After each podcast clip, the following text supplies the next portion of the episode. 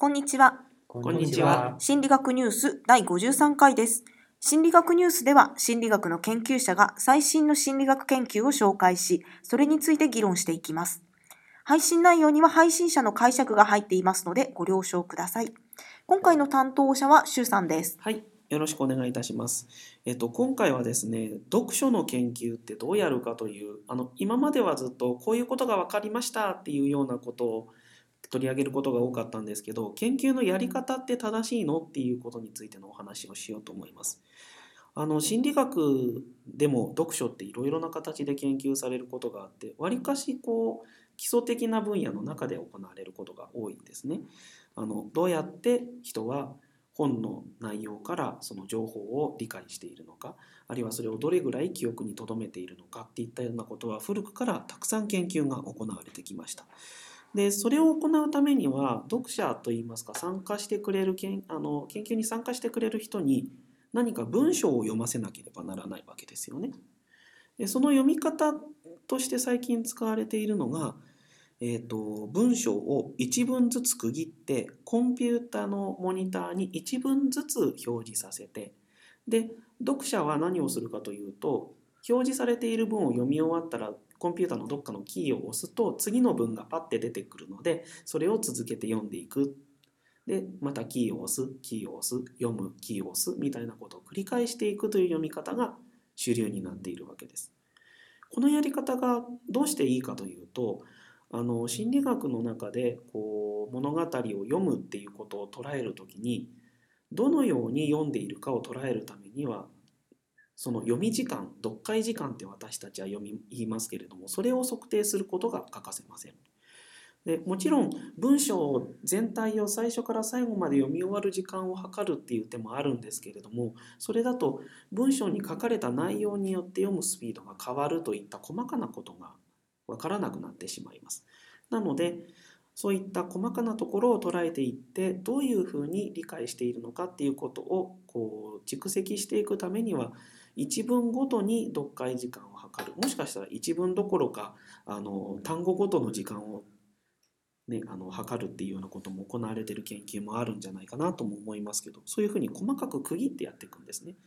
ですがここで問題があります。このやり方日常生活でやりますかって言ったらやらないですよね普通。まああのもちろんそのゲームとかではそういうようなものが出てくるかもしれませんよね。あのロールプレイングゲームとかだとあの文章が出てきて短い文がちょっとずつ出るっていう出てくるっていうのはありますよね。でもそういうような読み方って日常私たちが常にするかというとしないんですよね。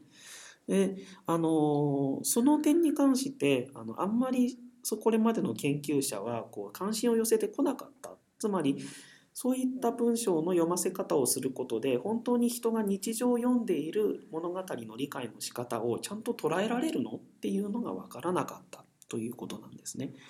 最近の研究ではあの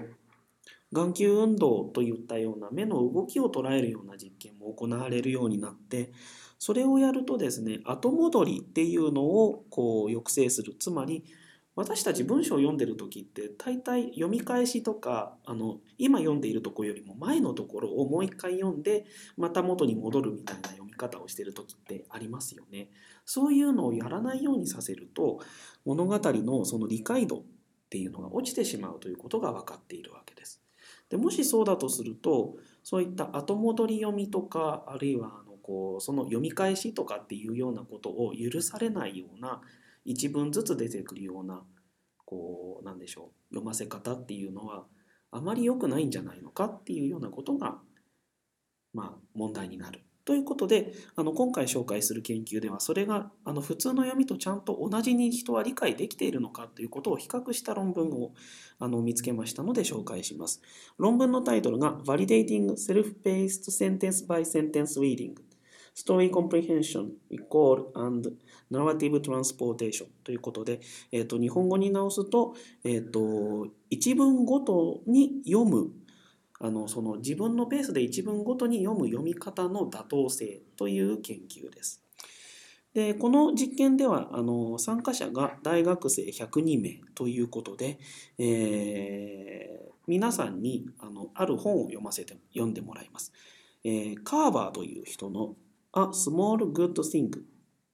というあの本です。えっ、となんか調べてみたら日本だと村上春樹がどうも訳してるらしく1989年に出てる本らしいです。あのもう絶版になってるというかあの Amazon で調べてみても1円から出品者からお求めいただけますとしか書いていないのであのなかなか入手ができないかもしれません。とにかくその短いあのストーリーなのでそれを読んでもらっている。でその時にですね条件としてあの先ほど言ったようなセルフペーストリーディングつまりあの自分のペースで一文ごとにあの読んでもらうというあの表示形式と1ページごとにあの提示表示させるっていう普通の要するに文庫本とかを読んでいるような感じで読んでもらうというようなあの表示のさせ方2種類を用意します。それで参加者さんにはどちらか一方の読み方で読んでもらうというふうにして実験に参加してもらいました。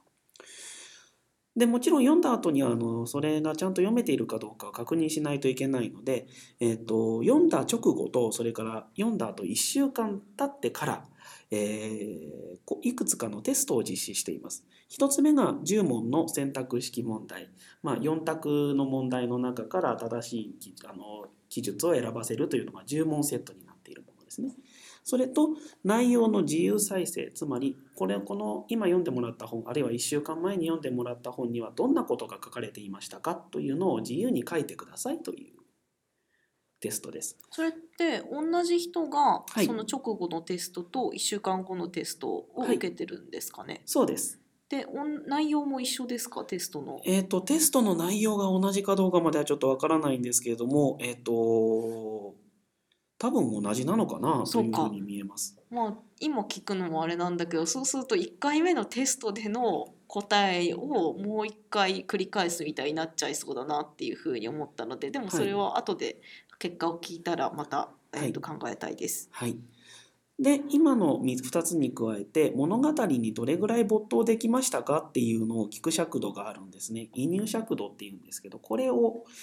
直後と1週間後にやっているというわけです。でそれでこの結果どういうことが分かったかというと大きく分けると3つ分かりました。えっと、1つはですねあのまずコンピューターで両方読ませているので読解時間が当然わかるわけですが読解時間を、えー、と分析してみると文ごとに提示した方が1ページごとに提示するよりも長くかかっているつまりそれだけ長く本を読んであの文章を読んでいるということが分かったと。でもう一つが直後の再生と選択課題あの10問の選択課題ですね。では、えー、と文ごとに提示した方が成績がわずかに良いということが分かりました。1週間後の結果ではどちらの形式のテストも差はなかったということなのであのもし文ごとの提示によって表示そういう読み方によって理解が阻害されるのであれば普通その成績は下がるはずなんですが今回は逆の結果になったということであのこの、えー、と著者たちは文ごとに読ませるという形は別にあの読者のその物語とか文章を理解するというのを阻害するわけではないと。むしろもしかしたらそあの促進する可能性もあるけれどなぜ促進するのかについては検討を必要とするみたいなことを書いています。で物語へ没頭した程度というのはどうだったかというとこちらは両条件同じでした。つまり一文ごとに表示させようが1ページごとに表示させて読ませようがどちらに対してもあの同じぐらい没頭できた人できなかった人がいたよというような結果になりました。うんなんか本読むときにさはい、あの多分あんまり本読むのが得意じゃないからえこう結構ザザザザザザザって読んじゃうのね。そのはい。一生懸命、あの一文一文をこう噛み締めるように読むってわけじゃなくって、はい。こうさささささささとみたいな。はい、あの物語とかやったら鍵括弧をとりあえず見ようみたいな。とかああ字の文を読まない。とかなんかそんな感じで読んじゃうんだけども一文一文でこう出されたらやっぱもうそれ読むしかないもんね。そうですね。だから1ページごとよりもその一文一文の方が理解されやすいというかなんかその、なんて言うんだろうなんか促進してるっていうのはなんとなくまああのイメージ通りだなっていう感じはするけどね。うん。あの著者も同じようなことを言っていてその再生成績とかその後の問題のあの成績が良かった理由としては文ごとに1文ずつ提示した方があの注意深く物語を読んだ可能性が高いというふうに。だからもうあの読む時間も長くなったし成績も良かったんじゃないのかっていうようなさっき文ちゃんが言ってくれたようにあの読み飛ばしができないんですよね1文ずつ出されると。でも普通私たち1文ずつ読んでるわけじゃなくってあここはいいなって無意識のうちに読み飛ばしてるようなこともあったりするかもしれなくてそういうのはあのまた捉えきれない部分としてあの今後なんだろうそういう研究を読書の研究をしていく時にはけあの考え直さないといけないところかもしれないですよね。あのはい、えー、と今回のやつでさっき私が質問したことにも関係するんだけど直後と1週間後で、まあ、成績が変わらなかったわけですよね。ええそれってやっぱり同じテストを繰り返したからじゃないかっていうのがすごい思うんですけれどもはい、そうなんじゃないのかなテストの答えっていうのってやっぱりテストっていう構えを持ってるとあの覚えてやすいと思いますし1週間後にまた来てテストやってもらいますよって多分言ってるんですよね。ええそうですね。あごめんなさい。えっと、私の多分説明が間違っていました。直後の10問テストと1週間後の10問テストは別です。あ違うテストなんですね。はいそうかそうか。で、はい違うテストだけどあそうかだから見ているところは違うっていうことなんですね。そうですねすななので、難易度も実は違った可能性があるっていうことはちょっと考えないといけないんですけれどもね。あと参加者さんってこの後テストがあるよっていうのを知りながら読んでるんですか？えっと、そのあたりのきょどういうふうにこう参加者さんに指示を出したのかっていうのは、あんまり書かれてないです。これは実験室だっけ？えっと、実験室ですね。基本的にはそうです。とするとやっぱりもうその予想はするんちゃう？だからテストがあるぞっていうふうに思いながら読んでるとそれはなんかあのちょっと普通の読書の時とはモードが違いそうだなっていうような感じがしますね。でももしそうだとするとそれはもう心理学の実験をやる人の宿命というかそこをいもうそこを予想してやってくる人たちを相手に我々はデータを取っているんだっていうような担保というか留保というかちょっとそういう構えをしておかないと解釈間違うかもしれないってことですよね。うん、まああの大学生が対象だと、まあ、でこういう心理学の実験に参加してくれる人ってなんか繰り返しねあの同じ人が何回も違う実験に参加してたりするからなんとなく予想はするかもしれないけど、まあ、違ううなんていうのかな母集団というかうん。ところから取ってきたらひょっとしたらそういう予想をせずに読んでくれるかもしれないけどね。そうですね。今回の参加者さんはあの、はい、心理学の授業を受講している学生さんですね。であの心理学の実験に参加をするとあのコースクレジットで 1, ポ1ポイントとか2ポイントとかもらえますよっていう形をとっていたようですね。なのでそういう心理学実験を受けるプロみたいな学生さんが紛れ込んでいた可能性は否定できないというところですね。なんかそういったところとかもまあ気をつけて、ええあの考える必要があるよねはい我々研究者もそうだし、まあ、あのこういうのお話を聞いてくださってる方々もですねこれが絶対ではないというかねそうですね。本 本来その普通に本読んでる時のえーやつがそのまま再現されているわけじゃないこれは我々の腕の見せ所でもあるけれども限界でもあるもんね。そうですね。もっといい方法があれば、それをもっと使っていかなくちゃいけないなっていうのは考えないといけないですよね。あとさ今回なんか没頭の程度が同じだっていう風な結果が出てたと思うんですけれども、はい。一文ずつ読ませる時とあの、はい。文章塊で読ませる時とで。でなんか素朴なものとしては楽しいの？っていうえ読書って楽しみのために行うものじゃないですか。はいで。それを一文ずつ読ませる時とあの、まあ、塊で読む時で楽しさっていうのは変わるんかねっていうのが、えー、と疑問、まあ、没頭と直ちに関係してるわけじゃないよねだからそれってどういうふうになってるのかなっていうのが素朴にうんそうですね。あの、なんだろう。楽し、読んで楽しいっていうような感覚っていうのはきっとその、内容によるってところもあって、今回の物語はじゃあ楽しいかどうかっていうと、まあ、ちょっと暗いお話なので、あの主人公の男の子が誕生日の日に交通事故に遭って亡くなってしまうっていうような、